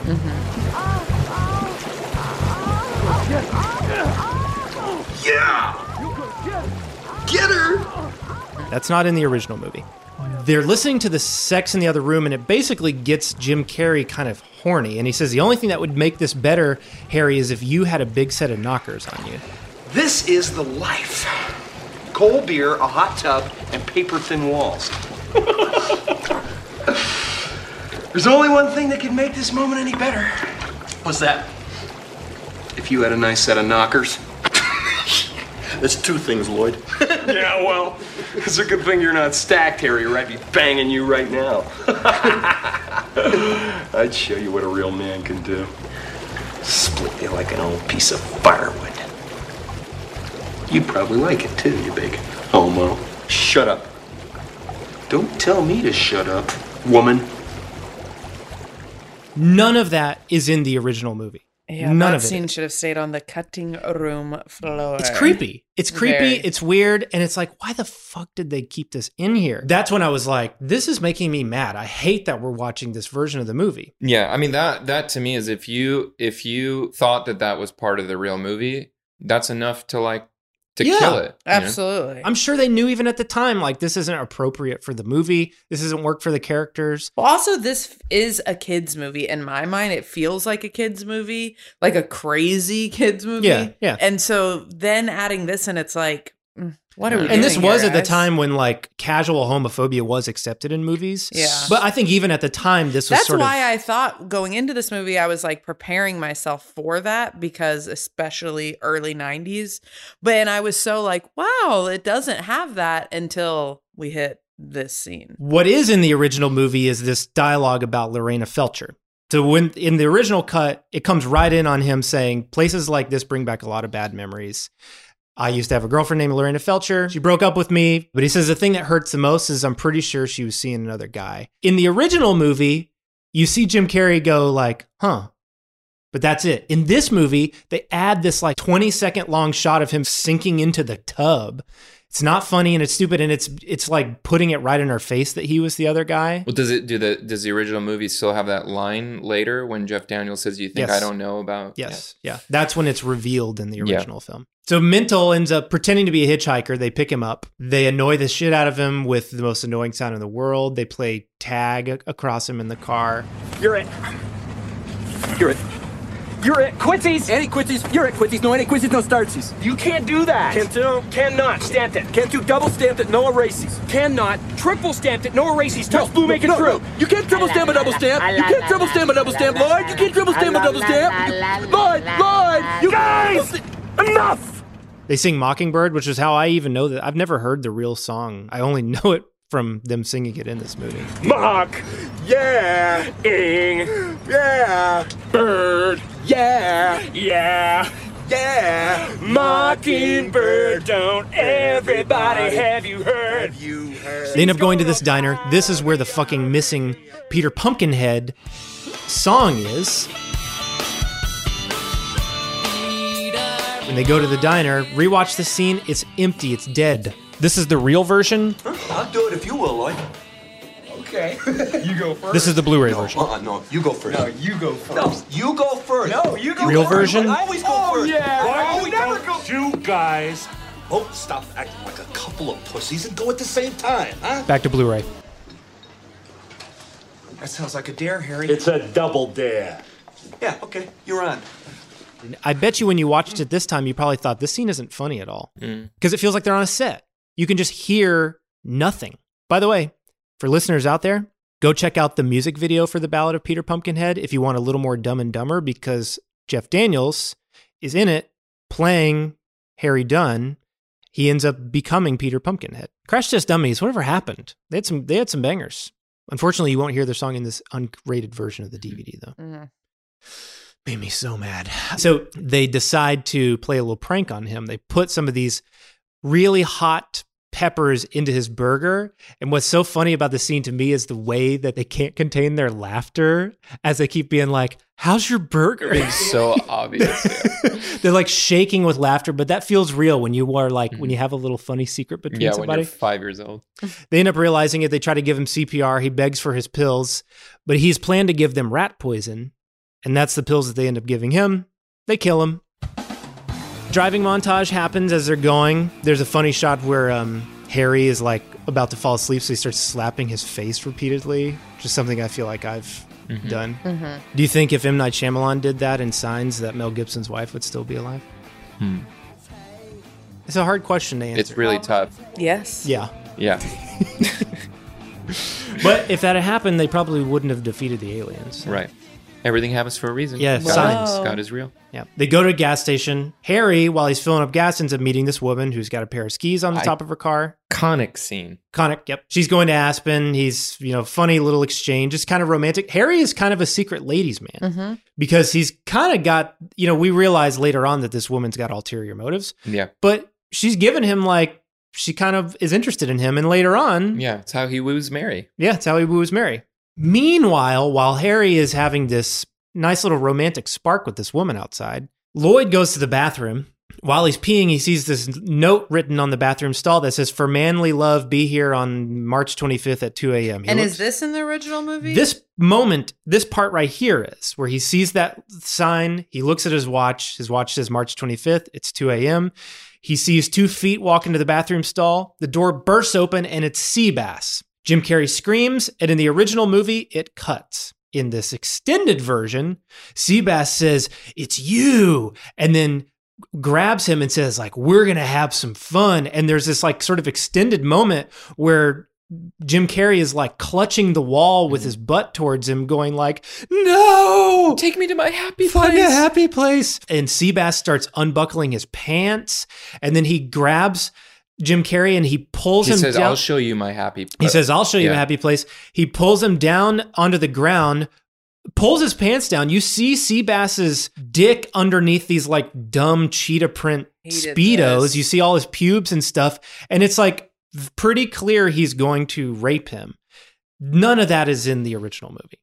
He he bursts open the door, he screams, and then you cut back to Jeff Daniels. His leg gets caught on fire. He goes running into the bathroom, and all you see in the original movie is him bursting sea bass off to the side. But like, I think you're just assuming he's going to beat the shit out of him in the real movie. Mm-hmm. But in this one, it's very clear he's going to rape him.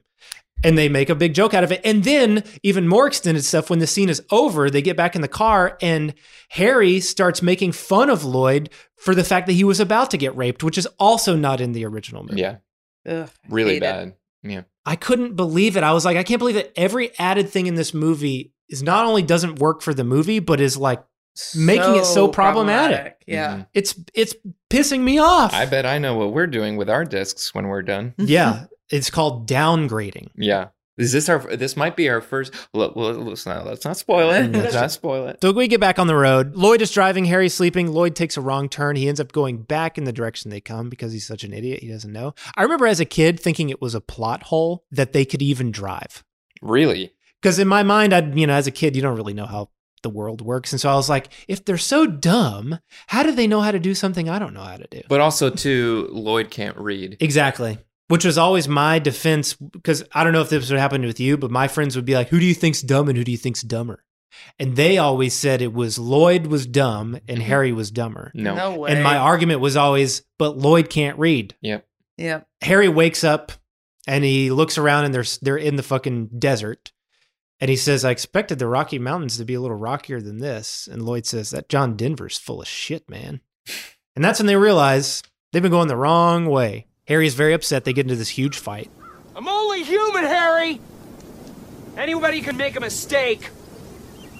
Come on! Stop being a baby! So we backtracked a tad! A tad? A tad, Lloyd? You drove almost a sixth of the way across the country in the wrong direction! Now we don't have enough money to get to Aspen. We don't have enough money to get home. We don't have enough money to eat. We don't have enough money to sleep. Well, it's not gonna do us any good to sit here whining about it. We're in a hole. We're just gonna have to dig ourselves out. Okay, all right, you're right. You're absolutely right, Lloyd. Where are you going? Home. I'm walking home. Oh, well, pardon me, Mr. Perfect! I guess I forgot that you never ever make a mistake! He starts to cry as he says it. It's good. It's like a real genuine emotional moment.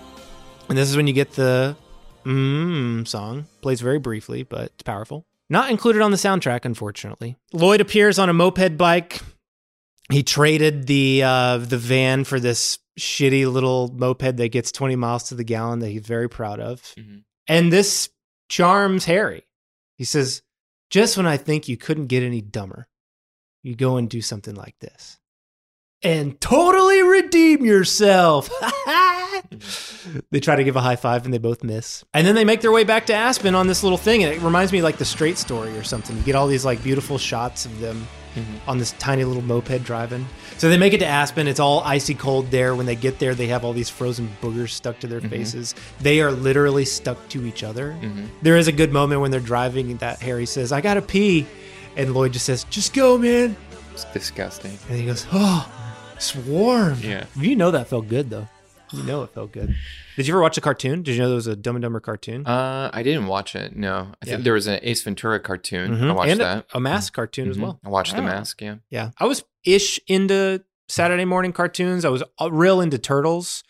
But uh, otherwise, I like wasn't into Bat- Batman. I wasn't into X Men. But anytime there was a movie related one, I got in. Like, did you ever watch Beetlejuice I did. Loved yeah. it. I was real into Beetlejuice. Where were these playing? I've never heard of this. Saturday morning. Morning, Sometimes they would come on Nickelodeon in the middle of the day. Like a, a lot of times at school, Wow. if something happened and the teacher needed to put the TV on, that's when you would see the best cartoons because that's when you would get the stuff that you know, or if you were homesick, you know. Ghostbusters had a cartoon, and I even had mask comic books, which were kind of dark. They were the Dark Horse comic books, which I think also did Spawn, maybe. They end up getting stranded. Another fight here happens because as they're stranded out in the middle of nowhere, freezing their ass off, Lloyd reveals that he had a pair of extra gloves on. His hands are a little sweaty.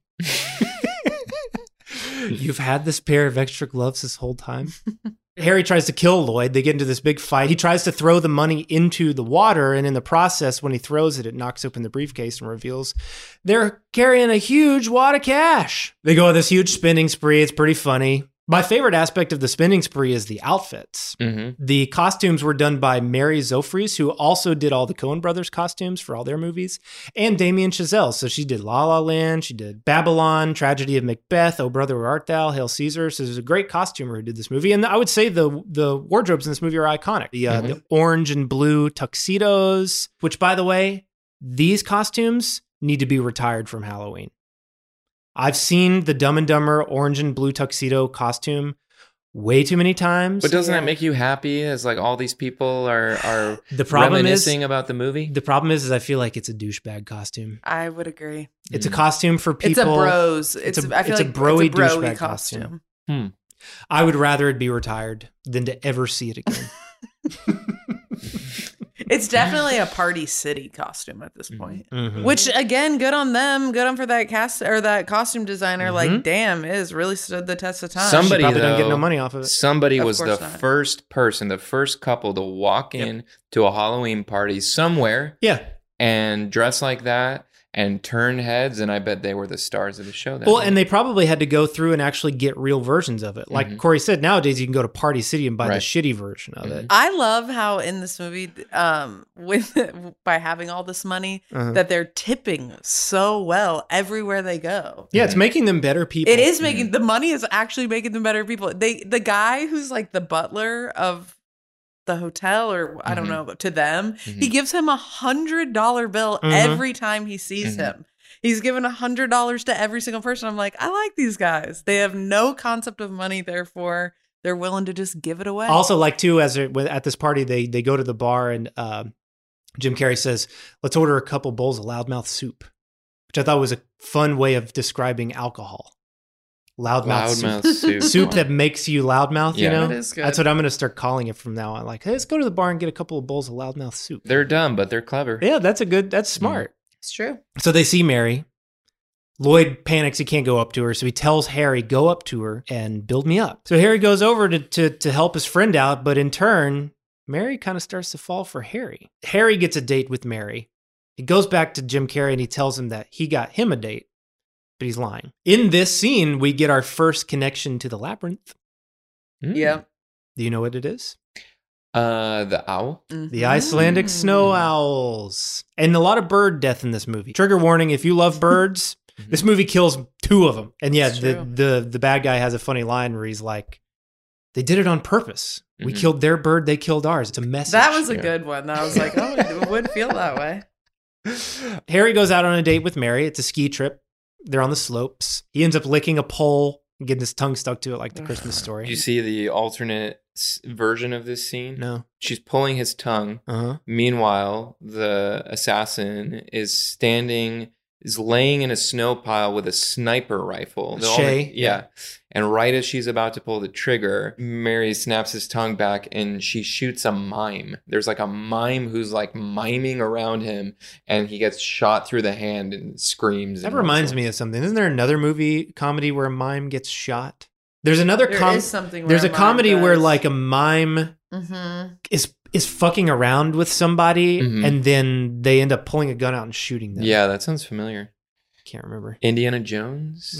Yeah. yeah, there is that scene where Indiana Jones murders the mime, but it's not the one I'm thinking of. Um, I do love the montage where they're building a snowman because that's got the banger Pete Droge song, If You Don't Love Me, I'll Kill Myself. According to Jeff Daniels, because New Line didn't like him, they scheduled it so that he had to shoot all of his alone scenes first. So, like this sequence, the diarrhea scene, just in case they didn't like him, they could cut him out of the movie and just re- like shoot one extra week with a new actor. He was on the chopping block. Mm-hmm. So he had to prove himself that week one with these scenes. Wow, that's kind of fucked. Yeah. He was like, it was really fucked up. He's like, and I didn't necessarily know it for sure, but I was essentially told at the end of the week that that was what was happening. But Jim Carrey came in at the end of the week and said, they love what you're doing. Just keep it up, bud. Nice. And from then on, he was good. So Lloyd gets stood up at the bar. I would wear this outfit that he's wearing. It's like if this- it wasn't for the gloves, the I- gloves kill it, but the jacket is fire. It's kind of this like Arizona style design on it, and it's got a cowboy hat and tassels and feathers. And to me, it's like an outfit you would see Harry Styles wear on like a red carpet or something. For sure. I would wear it right now. He ends up realizing where she lives. The bartender tells him. Funny moment on the way out, he sees this newspaper framed on the wall that says um, "Man walks on the moon," and he thinks it's current. So he goes outside. and He goes, "We landed on the moon!" And apparently that was just an improv by Jim Carrey. It was just set design that the production design put there. And he saw it and decided to improv that little moment. And mm-hmm. it's a classic. It's very funny. Yeah, he's a genius. Harry takes Mary back home. They decide to go on another date, but Jim Carrey is there and he sees it and he knows that he's been betrayed by his best friend. When Jim Carrey sees Jeff Daniels and Mary together and he he starts to cry, but then it starts to turn into to vomit. He starts to kind of like gag. It's so Yeah. good. Great performance. So he decides to sabotage his date by putting Turbolax into his tea and giving him extreme diarrhea, which was kind of like a trope of comedy kids movies at the time. Three Ninjas has a great instant diarrhea laxative mm-hmm. sequence in Poop there. is too. always funny.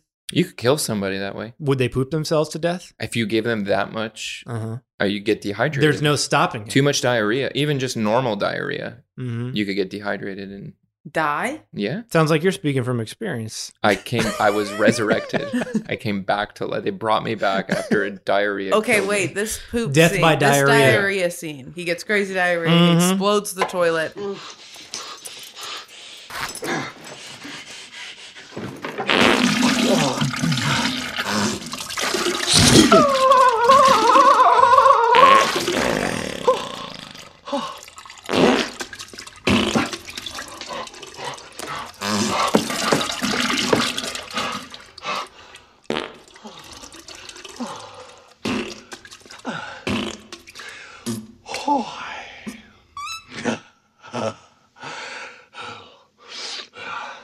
Harry, are you in there?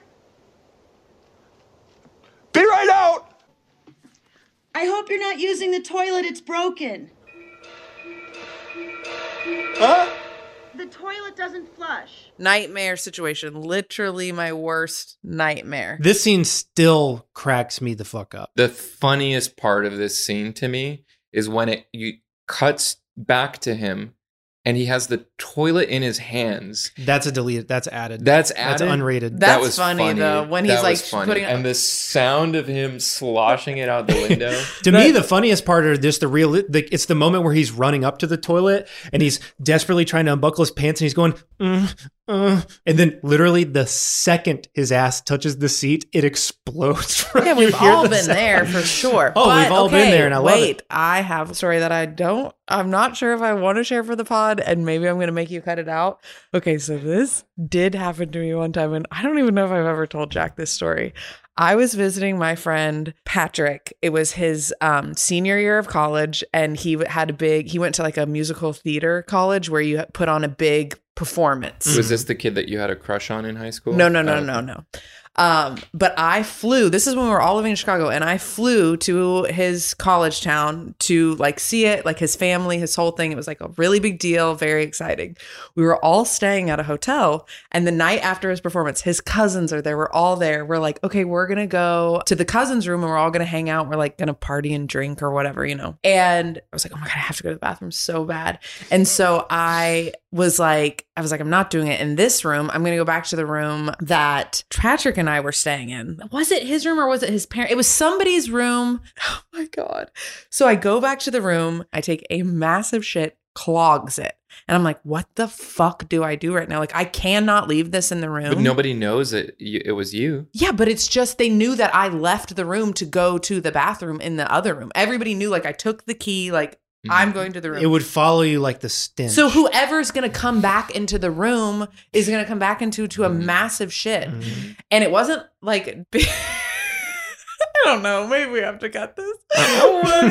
like what? What was your descriptor going to be? It was just like a big log, like that Oh, clogged yeah, the yeah. toilet. Mm-hmm. And I was like, what the fuck do I do? What the fuck do I? I'm like in a panic, panic, panic. So I'm like looking around the room for what I do, and there's a plastic bag. And I was like, I have to get this out of here. So I put the plastic bag around my hand. Oh my god. You grabbed the log. I grabbed the log. I put like a dog shit, like Oh I'm picking my up a dog God. shit. This is worse than what happens to Harry. Oh. oh my god. I wrap it up. I'm and, and then everything like flushes down the toilet. It's like fine, fine, fine. But now I have this bag of my oh shit. Oh my god. What do you do?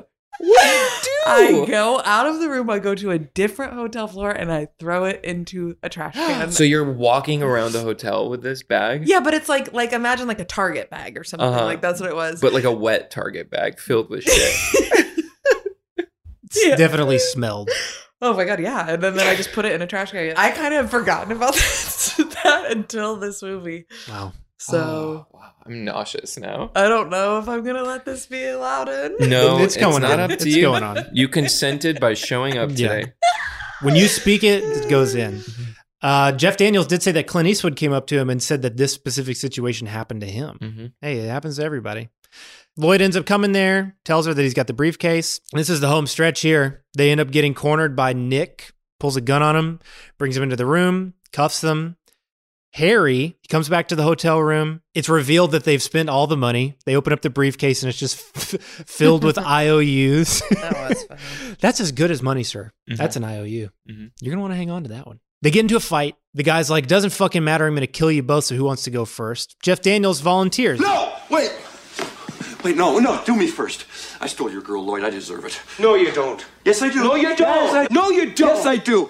Yesterday was one of the greatest days of my life. Mary and I went skiing. We made a snowman. She touched my leg. Okay, kill him.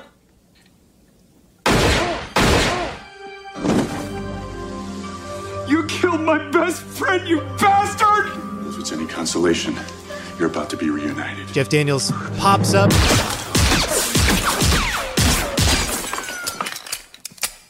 Harry! You're alive! And you're a horrible shot. And then the police burst in, reveals that it was all a big sting. They gave Harry a gun and a, and a, and a vest. Funny moment where he's like, but what if he shot you in the face? That's a risk we were willing to take. and then um, Mary's husband is finally revealed, and there's a funny moment where she says, Honey, there's someone I want to introduce you to. He's the kindest, gentlest man I've ever met. Will you meet him? Sure. He's got a Lloyd. Lloyd. Huh? I said, This is my husband, Bobby. Oh. Hi, Bobby. Hi. I'm so happy for you.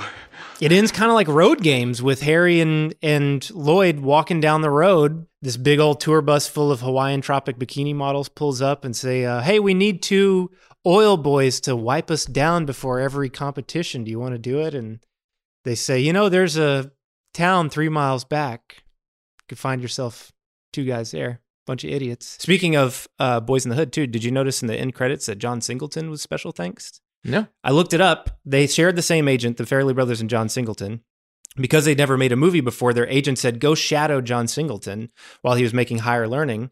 And John Singleton said that he just showed them basically how to be, be a director. He was like, follow me all day. I'll show you how to formulate shots, create, so, and they, they're still friends to this day. And they gave him a, a shout out on it. Well, they were friends. He passed away. But I thought that was kind of interesting. Woo, we did it. Well, let's take a quick break. We'll be right back to finish our final thoughts on Dumb and Dumber. Even when we're on a budget, we still deserve nice things. Quince is a place to scoop up stunning high-end goods for 50 to 80% less than similar brands. They have buttery soft cashmere sweaters starting at $50, luxurious Italian leather bags, and so much more. Plus, Quince only works with factories that use safe, ethical, and responsible manufacturing. Get the high-end goods you'll love without the high price tag with Quince. Go to quince.com slash style for free shipping and 365-day returns.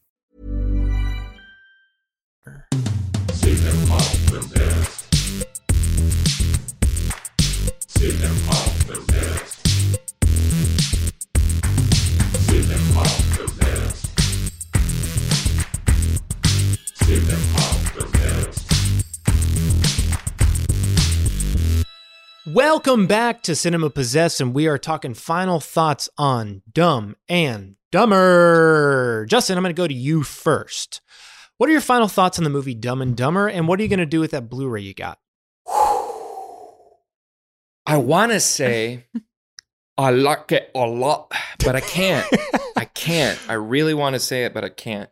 Um, it's really hard to give it an unbiased opinion having watched this piece of shit, unrated Mhm, edition. mhm, mhm. Uh, I probably feel like I owe it tracking down the DVD and watching that.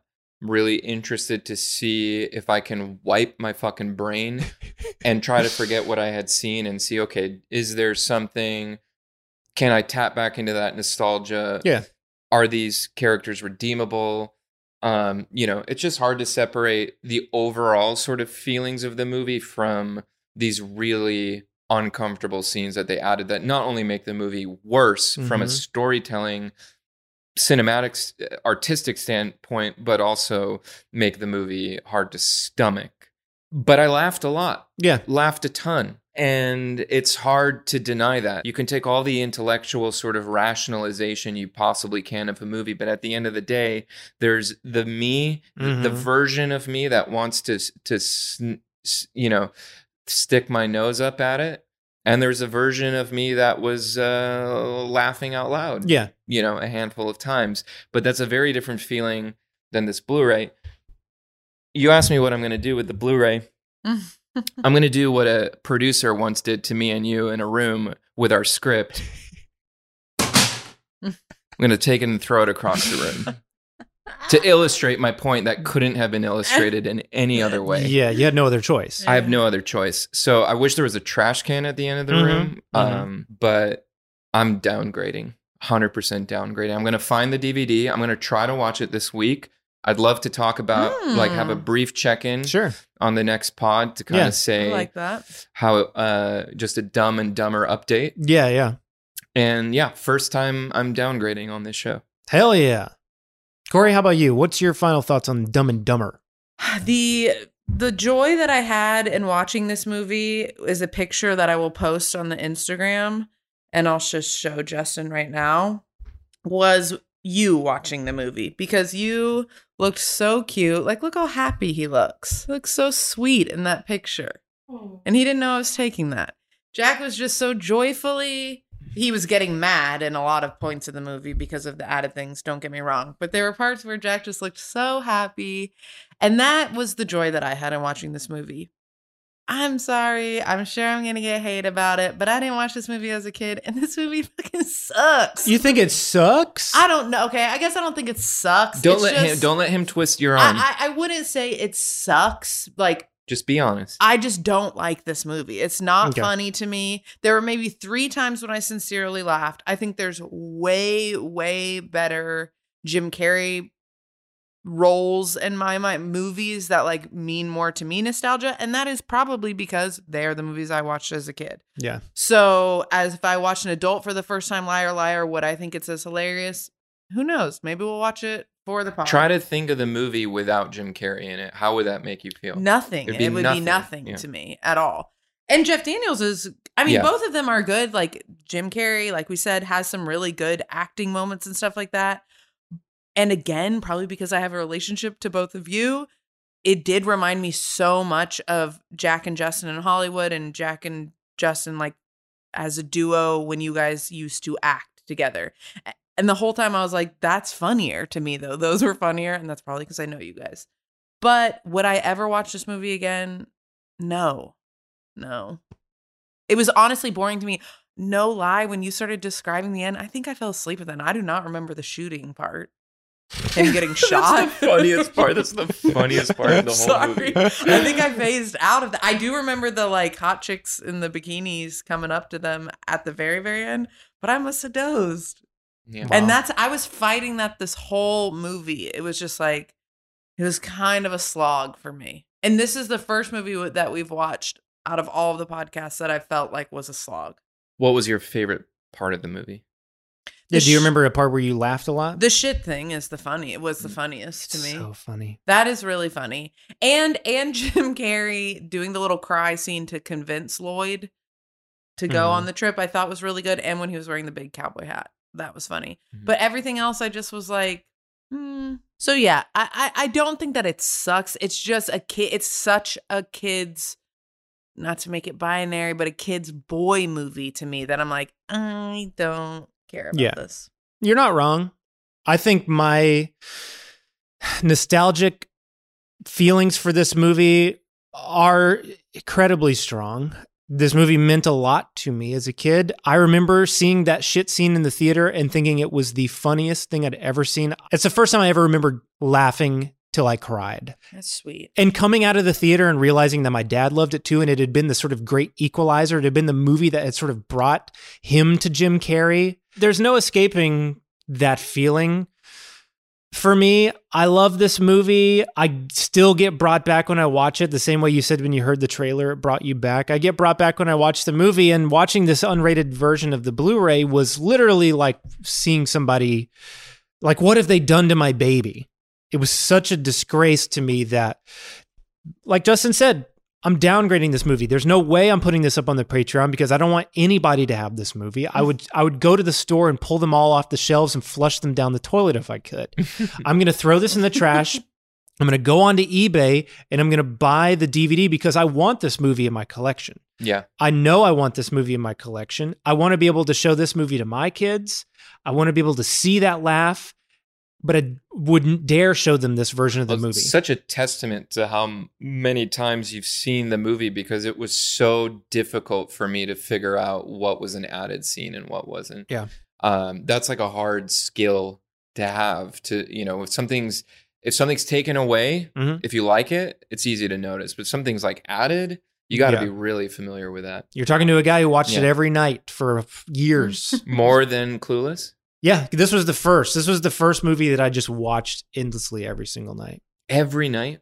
Can you be more specific? What do you mean every night? Time to go to bed. Get your blanket, get on the couch, pop in Dumb and Dumber, starts the movie. And you know what else I watched every night? Was all the trailers on there. There was a Mortal Kombat trailer on there. But you would fall asleep before the movie's Of done? course. Yeah, How I didn't stay up all- times the do you think you did that with Dumb and Dumber? 365. Would you would you fast forward it to the part you would Never. fall asleep? Because I think like you have to recognize that even for a movie lover, Mm-hmm. there's not a lot of people who do that. Mhm. Did you, what comf- what specific comfort did that bring you? Like, why keep going back to the same thing versus I want to try a new movie tonight? Well, one, you don't have a, you know, I didn't, I, as a little kid, I didn't have all the movies in the world at my disposal. I only had the tapes that I had. And something like Dumb and Dumber and Clueless, they are like happy, positive, feel good. There's nothing scary about them. They don't have, you know, even something like Home Alone has like kind of creepy parts. So I wouldn't put Home Alone on to try to go to bed because it might kind of spook me at some point. So it was specifically not just like I'm a future filmmaker and Oh, I no, it had nothing to do- inside and out. It wasn't It's, like I'm such a cinema lover. I need to watch Yeah. Dumb and Dumber. yeah, like I explained on that on the Clueless episode, I was a f- little bit afraid of the dark. I was a little bit afraid of going to bed by myself, and so as a night light, Yeah. I was put to bed with a movie that I could watch until I fell asleep. Do you ever remember that transitioning into your dreams? Like blurring the line between what you were watching and then dreaming about the movie or being in the movie or I can't say I have one specific dream memory as a little kid, but it has nothing to do with this. I had a dream that I went into a store and they had Beetlejuice costumes for sale. That's the only dream I ever remember having as a kid. and you were watching Beetlejuice before that or Uh, no, not specifically. I just d- really wanted to be Beetlejuice for Halloween, and I just dreamed that I found the It's the costume. only dream you remember from your entire childhood. It's the only one. You have to remember that at the time, at, you didn't have movie costumes at your disposal, kind of like you do now. You could not walk into Party City or Walmart or Target or wherever and get a Beetlejuice costume in 1992. you had to make it? Or you had to dream it. Mhm. You had to dream that you walked into a store that had a perfect Beetlejuice costume. So did you do it? Did you In the dream? yourself up In the dream? in real life? No. Did you ever do Beetlejuice? Never. Couldn't do it. Didn't have a striped suit. Didn't have the any of that stuff. Hmm. So I'm gonna I'm gonna dump this fucking Blu-ray in what the are you trash. literally going to do? Are you going to throw it in the trash or are you going to put it on eBay? I'm gonna think about it. Hmm. I might barbecue it this weekend. I love the film. I think that without this unrated version, it's significantly better. It's a testament to editing. Editing is important. I don't think any of this unrated, we added all the bozo stuff that we cut out of the movie. That's never worth watching. No, it's Just gross. never do it. And if you're a person that thinks this is the better version of the movie, check yourself into an asylum because you're fucked up in the head. Wow. Well, now that we've said everything there is to say about Dumb and Dumber, what do you say we play Dum da dum dum Dum da dum dum quiz? I ask a question, you tell me the answer. It's not multiple choice. Okay, Ready? go. It's the Dum da dum dum quiz. we heard it the first time. Question number one. Tom Arnold starred in this 1996 screwball family comedy that Entertainment Weekly called Guaranteed 100% Laugh Free. Wow. What year did you say? 1996. Uh, Justin, Jingle All the Way. Want to hear the most annoying sound in the world? nice. Um, Can you give us a hint? hmm. There was like three big Tom Arnold leading movies Yeah. in the mid 90s. Struggling to think of one. I will give you a hint, but I don't know if it's going to help you. It was directed by John Landis. Hmm. It's more of an interesting trivia fact. I don't know him as here- a lead. I can only think of him. Here's as like your side here's your other big hint. This is the dumb to dumb dumb quiz. He's dumb in it, or dumb is in the title. The dumb detective. So Tom Arnold is the patriarch of a family. I'm sure I've seen it. I'm sure I've seen it. that family's name is Meet the dumb- something stupids. Oh. the Stupids. The stupids. The stupids. Never even heard of that. Was that just a guess? Uh, uh, I thought You it was- remember this? Mm, I can. I I understand now why they said zero Yeah. laughs. I'm sure it was un- honestly inspired by Dumb and Dumber. It was multiple probably critics. guaranteed 100% laugh free. and I remember wanting to see it, not seeing it in theaters, renting it, and not even being able to get through the tape. Wow. So I'm going to say Justin half a- got a it. half I'll a take a point. half. I'll Half take a a point. half. Question number two. This popular lollipop was first manufactured in 1924. Justin. Corey. it comes in a variety of flavors such as blue raspberry, sour Dum apple, Dum and root beer. I think Justin said his name first. I did. Yeah, he did. He did. Justin has one and a half points. Those root beer dum dums. They're mm, good. they're good. Question number three.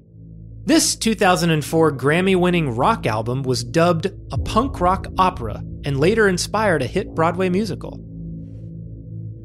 Justin, is it Kid Rock related? You're at a Broadway musical. 2004 Grammy winning rock album, dubbed a punk rock opera. Oh, oh, oh, oh. Uh, i- idiot. Idiot. Army. Idiot. Can you name the band? Green Day. Correct. Ah, The album? American Idiot. American Idiot. That's correct. So I'm going to say Justin has a full two points. He gets a half take a point half for for that. that, yeah. Corey gets a half point for. So it's two to half. Justin's lead. Question number four. This early 90s YA horror novel features a murderous animated puppet named Slappy. Justin, Goosebumps. The name of the novel. Oh, um, uh, something dummy. Attack of the Dummy. Oh, the dummy. Oh, oh, oh, oh, oh, I do know what you're talking about. I just need a one word hint. I'll get it. Night. Of the Night of the living Li- dummy. Night of the. Corey got it. yes. All right. Two to one and a half. Justin's still in the lead. Question number five. If they both had half a brain, they still have half a brain. This 2011 romantic comedy features an all star cast including Kevin Bacon and Julianne Moore. Oh, um, oh my god, I can never remember the name of this movie.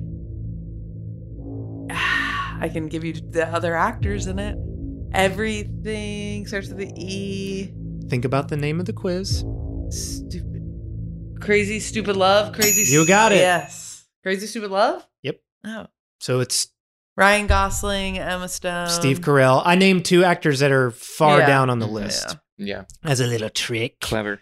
Um, so it's two and a half to two. Corey is now in the lead. Wow. Question number six. This 1991 Halloween movie was the fourth installment of a popular series.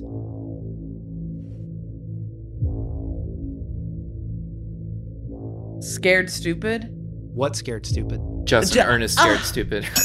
That's a half a point for Corey and a half a point for Justin. That's a, that was impressive, Corey. Thank so you. Justin now has two and a half, and Corey has three. Corey's still in the lead. Final question. This 2006 sci fi comedy stars Luke Wilson as a man who wake- Idiocracy. Hmm, Corey's point. Yes. You didn't say your name. Corey. Idiocracy. Man who wakes up in the year 2505 and realizes he's the smartest man in the world. Corey wins the dum da dum dum quiz. And that, my friends, is the show. Follow us on social media at Cinema Possessed Pod, where we announce next week's movie ahead of time. And if you want to get in touch with us, email us at cinemapossessedpod at gmail.com. And if you want to get even more possessed, head on over to patreon.com and unlock the Cinema Possessed bonus materials, our bi monthly bonus episodes where we talk about more than just what's in our collection. Plus, you can gain exclusive access to Patreon only giveaways, community message boards, and a little bit more. Don't forget to rate, review, and subscribe on Apple Podcasts, Spotify, or wherever you get your pods. And as always, keep watching the movies you love and stay possessed. Later! Smoking! Bye!